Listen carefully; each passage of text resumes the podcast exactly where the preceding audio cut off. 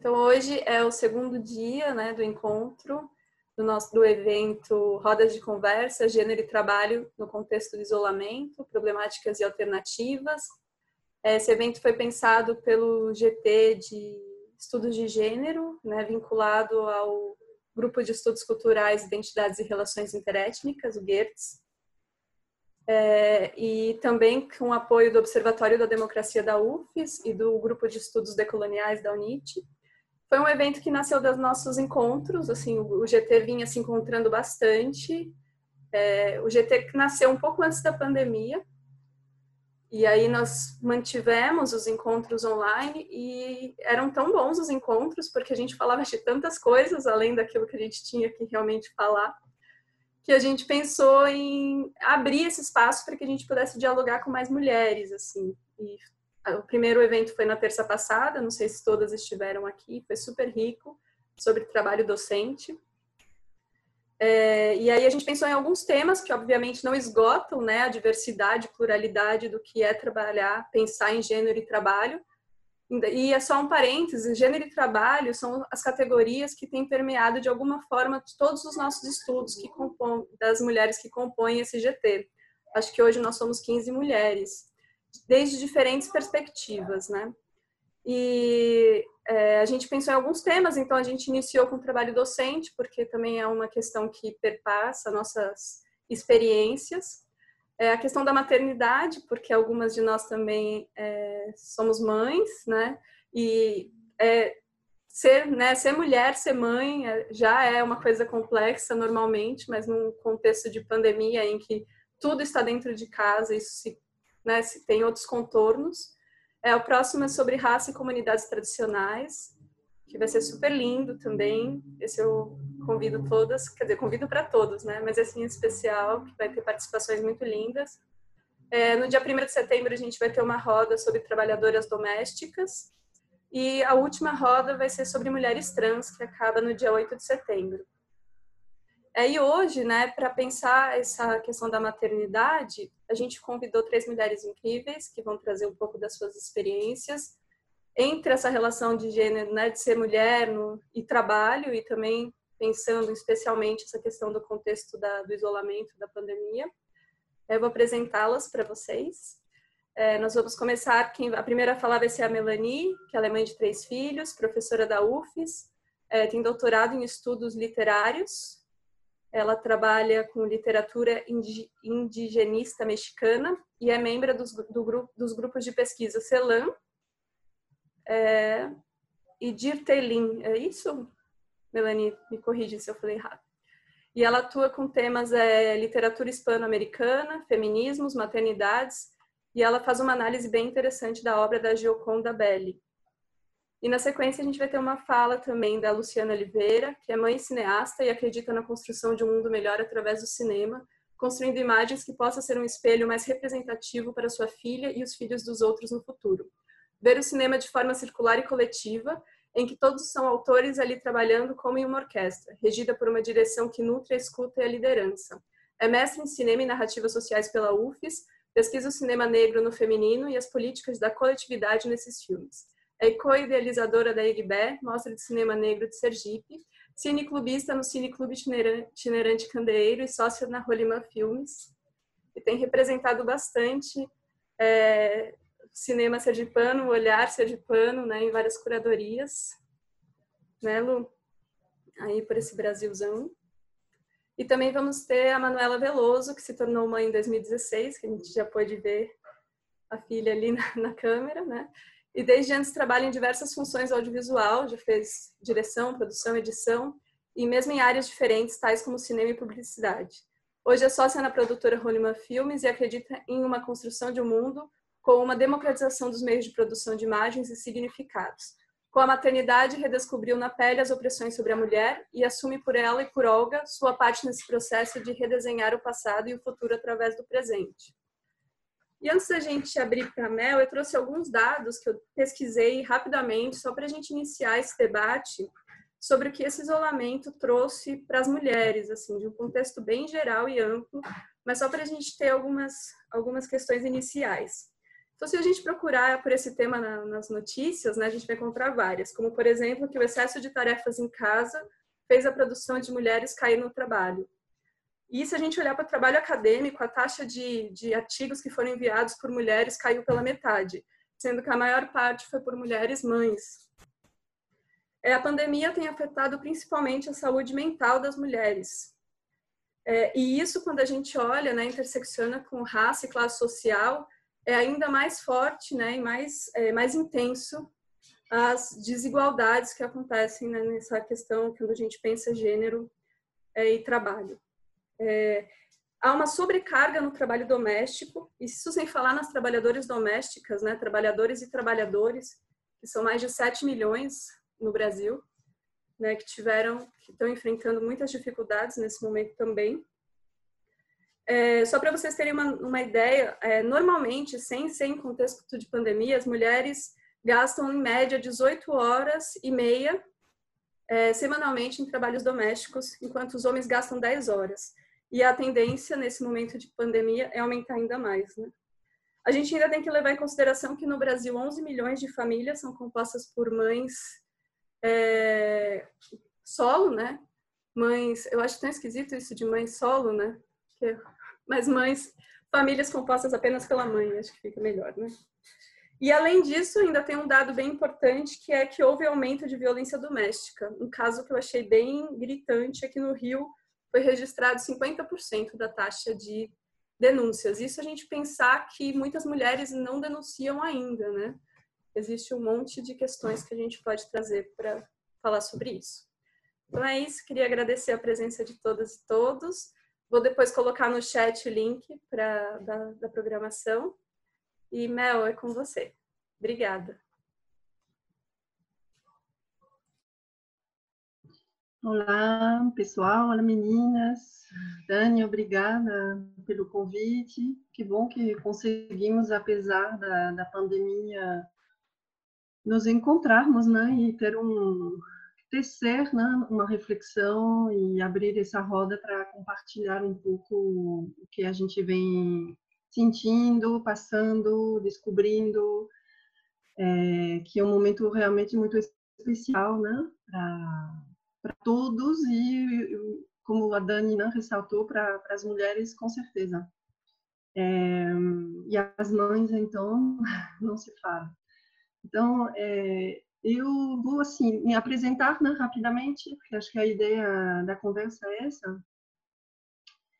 É, bom, eu moro aqui no Brasil há vinte anos, né, em dezembro, eu vou completar vinte anos. Ah, nasci na França, no norte da França, que é a região que foi mais industrializada, né, no século dezenove, dezoito, dezenove, vinte. Uma região devastada atualmente, né, pelo capitalismo, né? É uma região onde tinha muitas minas de carvão e surgiram muitas fábricas de têxtil, né, de siderurgia, e foi uma região muito rica até os anos oitenta, quando acabaram é, as minas de carvão, foram fechando e tudo foi fechando, e hoje a região é socialmente mais pobre da França. Então, eu vi isso ao longo da infância e eu acho que me marcou profundamente no sentido da, de uma sensibilidade social, né, mais aguçada, talvez. E, então, eu sou mãe de três filhos, né, é, um grande adolescente de dezesseis anos, um menino de dez e uma pequena que fará, completará em outubro sete anos, né? É, eu trabalho assim na, na docência há vinte anos, né? É, primeiro na França, depois no México e cheguei no Brasil. E no, aqui no Brasil, em Aracaju, trabalhei como substituta, primeiro na, na Federal, né? E em dois mil e cinco entrei como efetiva. Esse ano fui convidada para entrar no coletivo é, chamado Daniele Bispo, Bispo, perdão, Daniele Bispo, né, da, da U F E S, que foi criado é, para protestar, né, contra a morte de uma funcionária É, no resumo, né, que aconteceu no dia dezenove de agosto de dois mil e quatorze, né, ela foi assassinada pelo ex-companheiro. Então, amanhã é, haverá, né, uma campanha do, do coletivo, né, para relembrar e para protestar, né, contra a, a violência na universidade, na sociedade brasileira, e, e, e focar na questão das vidas, das vidas das mulheres. E no âmbito da pesquisa, do trabalho, assim, eu estou é, devido justamente à maternidade, né, que como experiência me atravessa todos os dias, é, e por alguns é, é, acontecimentos nessa trajetória, né, de, de, de trabalho e maternidade, é, de, das, da dificuldade, né, de conciliar isso, é, acabei deixando um pouco de lado a pesquisa sobre indigenismo, né, literatura indigenista, e comecei a, a pesquisar mais a fundo a questão do, dos feminismos é, na Europa, né, porque, bom, é, a Beauvoir, para mim, é, é, é a autora que, que realmente deu início a toda uma reflexão, né, contemporânea muito, muito importante, então sempre volto para para ela, para os livros dela. E na América Latina eu estou começando a, né, a, a mapear um pouco, porque são tantos fenômenos, né, tantos feminismos, que requerem um estudo, né, bem é, aprofundado, né, algo leva tempo. Então, pouco a pouco eu vou entrando nessa, nessa dimensão. E acho que esse algo que eu estava pensando, né, a Dani me convidou, eu pensei, olha, eu vou falar de mim como mãe, mas eu também queria falar de mim como filha, não? É, porque é, eu entendo que nós somos parte de uma, uma continuidade, né, de gerações, né, linhagens, tem toda uma genealogia, e relembrar também o lugar, né, de onde a gente vem é importante. Então, como filha... É, eu olho para essa maternidade também, né? de, de, de onde, de como eu vivenciei ela através da minha mãe. E assim é uma uma história que marca, né?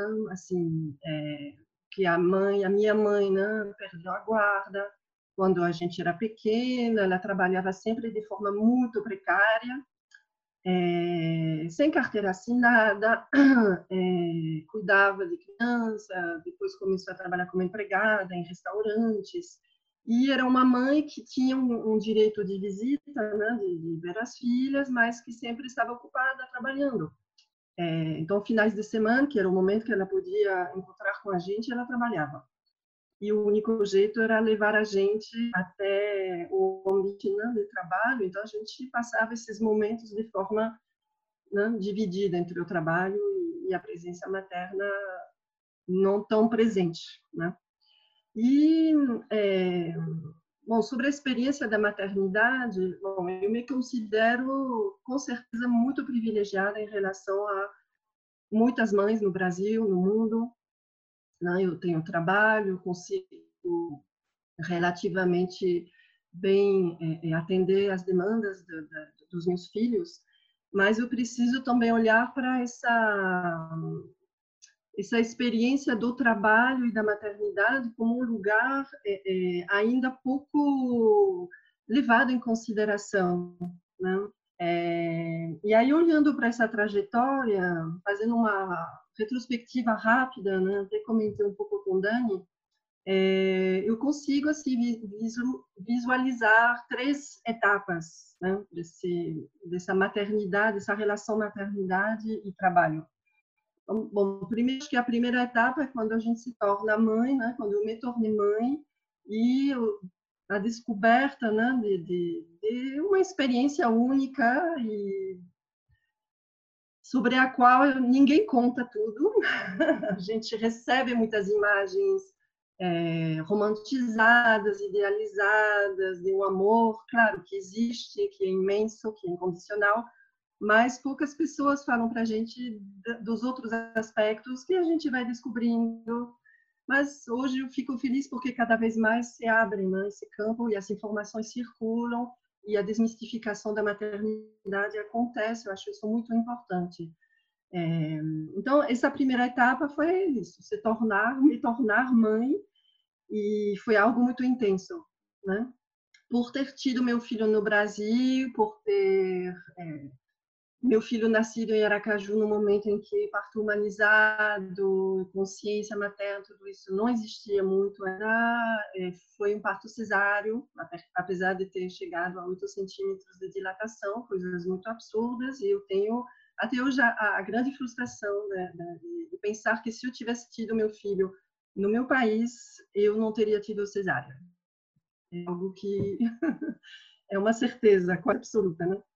E a segunda etapa, acho que ela, é, ela, ela começa bem rapidamente, depois do nascimento do, do meu primeiro filho, né? Porque eu era substituta na época na U F E S, e aí eu descobri a, a realidade, né, da, da, do trabalho sendo substituta, né? E, então, eu me tornei rapidamente mãe trabalhadora. Então, eu tinha horários noturnos, né? Porque o curso era noturno e era bem difícil, né, conciliar é, é, um recém-nascido, é, é, você precisa amamentar com esses horários e com o fato de que eu não tive licença maternidade, né? É, o departamento, na época, me explicou que era impensável é, ter um, uma substituta, um substituto da substituta. Então, foi algo completamente ilegal, inclusive, que aconteceu. Hoje eu vejo isso de, meu Deus, que absurdo, como eu aceitei algo assim. Mas aconteceu, não tive licença maternidade e eles me pediram para me comprometer, para manter o vínculo, né, e renovar meu contrato, a voltar. É, depois de um mês, depois do nascimento do, do meu filho. Então, voltei a trabalhar e é isso, né? É uma situação muito, muito absurda que, que aconteceu é, e que foi difícil, com certeza foi difícil, né? E a terceira etapa é essa de ter um segundo filho em dois mil e dez, uma filha em dois mil e treze, É, já em outras condições, né? Já era efetiva da U F E S, então eu tive direito à licença maternidade, isso foi respeitado, mas aí eu comecei a perceber é, é, uma outra dinâmica, né, interna é, é, no meu departamento, no meu colegiado, né, que é, é essa mudança do olhar, né, de, de colegas, porque cai a sua produção, é, você não consegue participar de tudo, né? Você tenta negociar horários para poder é, é, viabilizar, né, a amamentação, trabalho e cuidados maternos, a função materna, coisa que eu consegui, né, horários eu consegui negociar durante um bom tempo e tá, tá começando agora a ficar mais difícil. Mas é isso, então é, essa, essa terceira etapa foi descobrir é, é, uma certa hostilidade, né, na, na, nesse âmbito, é, nesse ambiente, é, em relação ao fato de uma mulher, professora, pesquisadora, ter dois, três filhos, como sendo algo é, absurdo, incompatível, né? É, então, é algo que, né, a gente vivencia na pele mesmo, né? E aí, com as leituras, eu fui percebendo que realmente a, a maternidade é, é um campo social que precisa de muitos cuidados, cada vez mais. Eu acho que a gente precisa olhar para isso, é, para as nossas estudantes. Eu vejo estudantes também com enormes dificuldades, né, que tentam acompanhar as aulas, que não conseguem, porque a U F E S não oferece creche, não oferece assistência, né, às mães. Então, é, é, esse campo de trabalho que, que na verdade, é, é, se, se pauta em, nessas injunções, né, liberais do mercado de trabalho e que foi feito por homens e para homens, né? Infelizmente, É, tem muitos aspectos que precisam é, ser trabalhados, melhorados, desenvolvidos nesse sentido é, na Universidade Federal. Eu não sei se eu passei muito do meu tempo, Dani. Me diz aí como que tá. Não, tá ótimo. Você ainda quer complementar com o Você... É, sim, então, finalizando, é, é, a partir de, dessas experiências, né, nos últimos anos, é, eu decidi reorientar as minhas é, pesquisas, e aí o tema da maternidade foi é, é, ganhando, né, cada vez mais importância, é, como tema assim, né, que atravessa toda a, a época contemporânea da América Latina, da Europa, né, que eu sempre faço a ponte entre as duas regiões, e é, como forma de entender esse lugar no qual estou, né? Esse papel social, esse lugar social. Então, é isso, mais ou menos, rapidamente. Obrigada, Mel. Lu, Manuela, qual de vocês quer, quer falar agora? Lu, você começa? Posso, posso começar. Viu? Dá para ouvir certinho? Tá, estamos te ouvindo. Só. Pena que a gente não está te vendo, mas estamos te ouvindo. Então, é, eu sou Luciana Oliveira, é, trabalho com de audiovisual e sou mestra em cinema também pela U F S. É, é grávida na, no mestrado, né? Então, assim, já senti um pouco de como é que é esse... esse enfim, todo, é uma, existe essa mudança, né? Essa forma como olham para a gente, as pressões também, que a gente às vezes não consegue acompanhar, né? É, essa demanda de, de, de trabalhos acadêmicos, enfim, demandas de produção de, de artigos, essas, enfim, todas essas coisas assim. Eu fui sentindo na maternidade, mas ao mesmo tempo é, eu consigo consegui é, realizar, assim, né? Sem, sem pedir licença, enfim, é, licença maternidade na época. Mas foi bem difícil. Eu acho que a parte mais complicada é quando se torna um fato que o bebê vem no mundo e a gente tem que lidar com todas essas questões, né? Externamente e bem internamente, porque o puerpério é, é onde vai ficar mais, assim, a minha maternidade. E essa transformação que foi fácil, para mim é muito duro, o puerpério, mexeu muito comigo. É, é, e, enfim, daí, né, como tudo que. Como, como é, como é, é né, a gente não consegue é, separar as coisas, separar as coisas, eu acho que o meu trabalho está também atrasou totalmente a minha maternidade, me preocupou muito.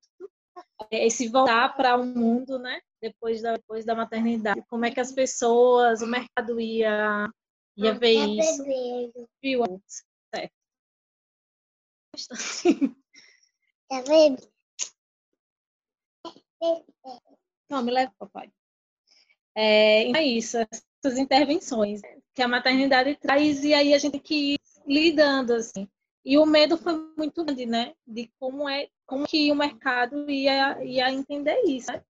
Como é que o mercado ia entender que uma mulher está voltando para ele e que agora ela é mãe e o ritmo é outro, assim. Então, eu senti muito, eu acho que eu sou bastante também, é, tentando entender, tentando me posicionar nesse, nesse mundo novo, né? Para que as pessoas entendessem que eu, eu poderia trabalhar e E, claro, tinha, tinha os horários e eu era mãe agora, então a gente tem que é, ver como é que isso, como é que isso pode, pode ser alinhado, mas ao mesmo tempo eu sei que minha área é bem complicada também, porque é muito dominada por homens ainda, então a gente tem, a gente discute muito sobre isso, eu e Manuela, é, a quantidade de homem no mercado do audiovisual sergipano, por exemplo. E como somos poucas, como a gente, nós enquanto mães dentro desse mercado, é, às vezes não, não somos absolvidas justamente por, essa, é, por esse preconceito de que a gente não vai conseguir é, cumprir as tarefas que a gente tem que cumprir, enquanto produtora, enquanto diretora, enfim. Então, todas essas cobranças, elas caem sobre as nossas costas, sabe?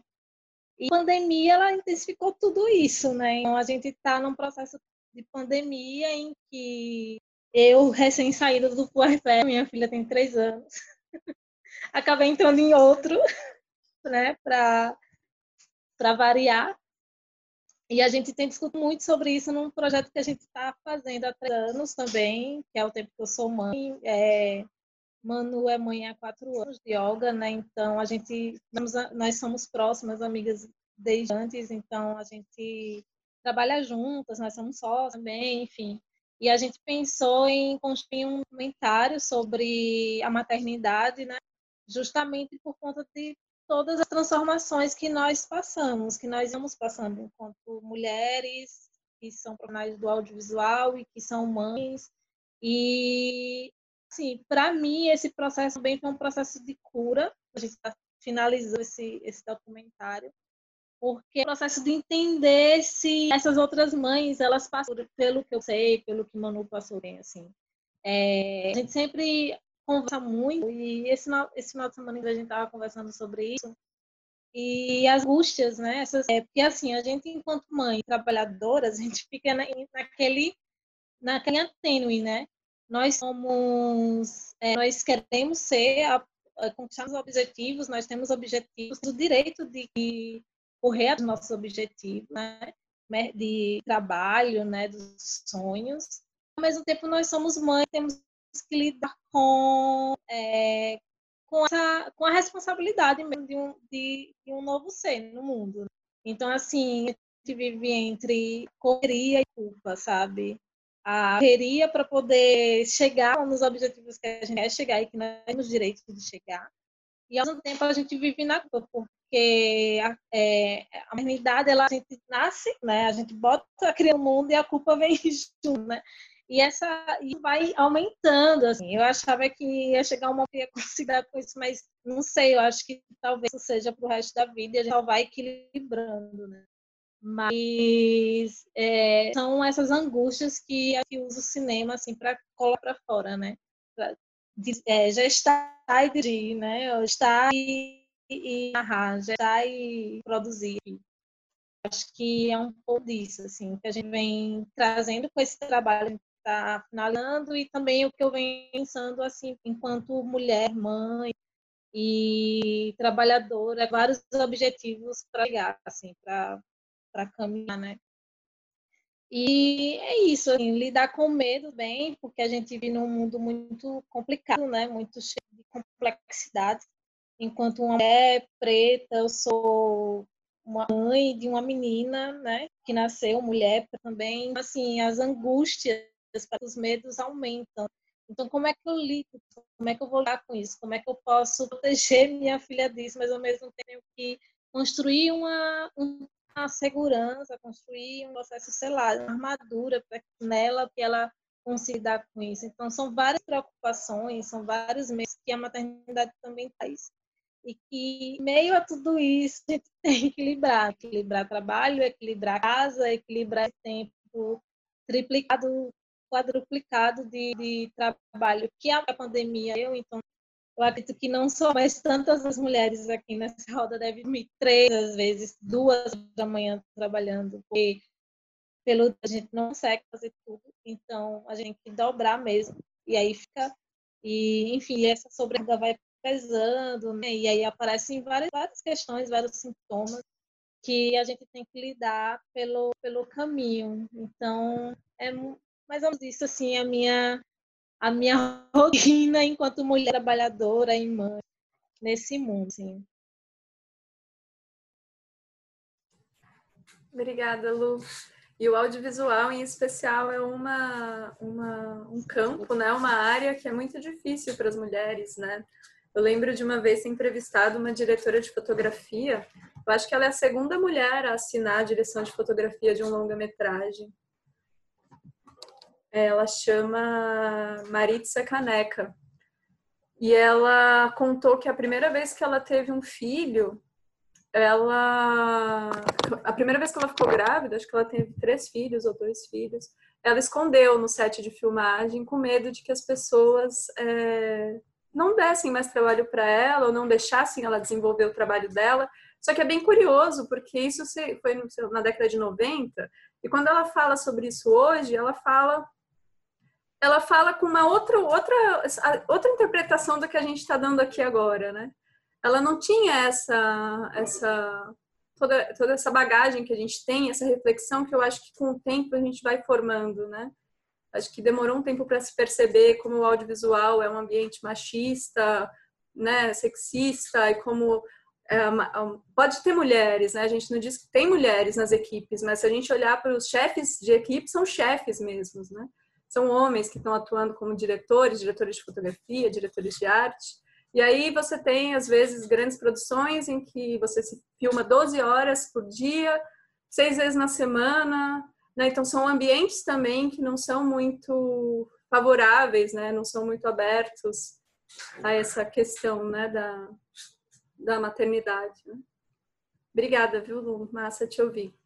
Manuela, agora veio de vocês. Ah, obrigada a você pelo convite. Um bom de aniversário! É, gente, como eu nem sempre eu consigo ser muito didática quando eu estou falando, então se ficar muito confuso, vocês me avisam. Porque, né, enfim, o som do desenho está atrapalhando? Não, pode ir, a gente ouve. Ele está de fundo, assim. Sim, ambiência. O, então, um, algumas coisas que me vieram. Eu sou, enfim, sou Manuela, eu também formei na U F S audiovisual. E eu, por coincidência ou não, eu formei dois meses antes de engravidar. Então, quando, quando ela surgiu dentro da minha barriga, eu já tinha, meio que não tinha nenhum compromisso é, fixo em, em, em nenhuma forma. E desde a gravidez... Você é professora, Luciana? Eu? Não. É, eu não tinha nenhum compromisso formal em nenhuma instituição. E desde a gravidez eu ficava imaginando que, pelo menos por um tempo, eu precisava ter um respiro depois que ela nascesse, assim. Eu lembro de, de programar, por exemplo, as atividades. Eu fazia parte do grupo de estudos de cinema, eu já... É, Eu já me, me afastei desde a gravidez por motivos outros, mas eu já imaginava que depois eu não conseguiria retomar aquilo de, de tão rapidamente. E aí eu lembro que desde a gravidez me incomodava o fato de que o pai dela não, não fazia isso. Assim. Eu, eu via, eu lembro que quando ela nasceu, ele estava com um concurso marcado em outra cidade. E aí eu lembro que isso, eu ainda não tava, não entendia muito bem isso na época, mas é, isso sempre teve presente, assim, tipo, essa, essa diferença entre como a gente lida, né? E aí quando ela nasceu, eu tinha uma, uma, uma sensação, sei lá, uma, uma ideia muito inocente de que é, nós dois seríamos responsáveis por aquela criança. E daí, quando ela nasceu, foi um baque muito forte para mim perceber que só eu era responsável por ela. Por mais que eu estivesse me preparando para aquilo, é, esse foi meu primeiro baque. Assim, e junto com esse baque veio, um, é, veio uma série de, de novas compreensões sobre como um, o machismo estava presente no, numa, na nossa rotina. Porque eu sempre... Eu era muito inocente, como eu disse, e eu acreditava que, por eu me achar independente, por eu achar que eu é, lidava ok com o machismo, o machismo não estava me, me impactando, assim. E aí é, veio tudo junto nesse momento. Assim. Inclusive, é, quando veio tudo junto, realmente veio bem pesado. E ainda vem uma questão muito forte da maternidade, que é a questão da imprevisibilidade e a falta de controle, né? Que, que, enfim, ninguém tem controle sobre nada, mas quando você se torna mãe, você tem um pouco menos. E daí, é, minha filha ainda nasce com uma doença rara, que eu nunca tinha ouvido falar. E aí foi mais uma coisa que eu, enfim, é, mais um desafio, né? E, mas, ao mesmo tempo, é, como todas essas questões elas surgem, é, nesse momento em que eu me torno mãe, eu, eu tenho uma sensação eu tenho uma sensação muito que, que, que todos esses aprendizados e todas essas experiências, elas vêm muito relacionadas com a maternidade mesmo. Assim. Estão relacionadas com o machismo, mas para além de outras questões do machismo, é, a questão da responsabilidade sobre outro ser, é, e, e tudo isso significa é uma coisa bem, bem forte para mim, assim. E eu meio que, depois disso, eu observo de várias formas isso diferentes, assim. E acho que toda mãe tem essa impressão, assim, que de alguma forma, ainda que as maternidades sejam diferentes, eu acredito que a gente tem um diálogo muito, muito potente, assim. E aí, é, vem... Quando eu lembro que foi a primeira mulher amiga que ficou grávida depois de mim, né? E aí eu fiquei aquela, aquela sensação que eu tô conseguindo desconstruir um pouco agora, de que, gente, ficou grávida.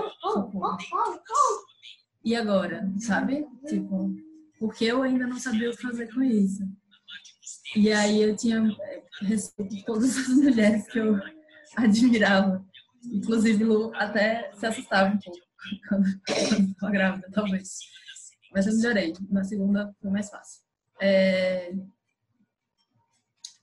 Aí, sim, aí quando, quando vem Malaika, e aí a gente é, conversa sobre isso, veio, veio, a ideia veio de Lu, e aí essa ideia desse filme, né, pra gente se descobrir e se revelar, né? Porque foi... Porque foi um processo de, de tanto de, de terapia, que eu acho que todo processo de, de produção talvez seja meio terapêutico, assim, de produção audiovisual, de produção cinematográfica. E aí, só que é, de tanto procurar nessas outras mães, eu lembro que cada entrevista que a gente fazia, a gente tinha uma sensação de identificação. Independente, às vezes, é, e assim, variava inclusive entre eu e Lu, assim, às vezes ela se identificava com uma coisa e eu me identificava com outra, mas era uma, uma sensação muito forte. A gente se descobria em cada entrevista e a gente descobria aquelas outras mulheres, né, no processo. E, e é uma coisa muito forte isso da, da imagem da maternidade, né? A imagem que a gente, por mais que eu não romantizasse a maternidade, eu não fazia ideia do que era, assim. E eu acho que a gente saber o que é, e inclusive a gente poder escolher, né, é muito importante, assim, o quanto é, construir e revelar como é esse processo da maternidade é importante para que as mulheres tenham, tenham mais poder mesmo, assim, tenham mais poder do conhecimento na hora de, de ou evitar uma gravidez ou mesmo interromper, mas tenho mais consciência do, do que se trata, né? Uh, é, então, é, é o que eu pensei, assim, em falar, realmente, eu acho que é mais em relação a isso. E, e, é, acho que é isso. Ah, sim, não, em relação à pandemia. Em relação à pandemia, é, eu... Até que não tenho tanto a questão do, do trabalho doméstico, fora muito, muito diferenciado, porque é, quando o Olga nasceu, é, menos de um ano eu voltei a trabalhar, e aí eu fui trabalhar para a publicidade. E aí foi uma, uma época muito intensa de trabalho e que foi muito ruim para mim, enquanto mãe, porque eu não conseguia equilibrar os horários.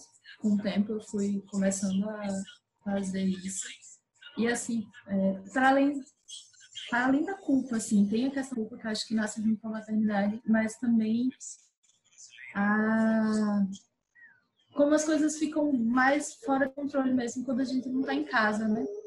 Porque se a gente tem o mínimo de convivência com a criança, a gente tem uma, uma capacidade melhor de organização. E essa, essa ausência prejudica, atrapalha de uma forma bem bizarra, assim. Mas com o tempo eu fui conseguindo organizar isso, assim, e essa independência também veio muito com a possibilidade da, da escola, né? Ela entrou na escola ano passado, e aí agora na pandemia não tem mais. E aí é, tem uma série de coisas em relação ao tratamento dela para fibrose cística, que eu consigo fazer melhor com ela em casa e, e tal, mas... É, Pra, eu, não, eu não consigo viver só disso, né? Assim, eu não consigo viver em função dos, dos, dos, dos cuidados dela, mesmo até de altos cuidados que eu consigo desenvolver também melhor, mas eu não, não, não é sustentável para mim ficar sem trabalhar, por exemplo. Ainda que, é, como a gente está impedido de filmar, está impedido de algumas, algumas áreas de trabalho no audiovisual, eu consigo editar, por exemplo. E uma coisa que eu redescobri agora foi a possibilidade de estudar, que eu, foi uma coisa que eu não consegui fazer desde que ela nasceu. Estudar realmente foi um... mas que eu consegui, foi uma coisa que eu consegui retomar durante a pandemia, e eu estou, inclusive, descobrindo possibilidades bem, bem bacanas. É, mas sempre com o desafio do tempo, né? Porque, por mais que a gente tente se organizar, a criança sempre, sempre muda, naturalmente, né? Ela cresce e as coisas mudam, e as, e as dinâmicas mudam, e a rotina de alguma forma muda também. Ainda que eu tenha uma rotina bem certinha, é, sempre existe a necessidade de mudar e adaptação. E, e o quanto isso, esse, esse trabalho mental de organizar essa vida é desgastante, né? E que não é reconhecido, né? De nenhuma forma. Reconhecido, não digo nem de ser valorizado, mas reconhecido para que não se desconsidere ele mais trabalho, não se ele não existisse. É... Acho que é isso.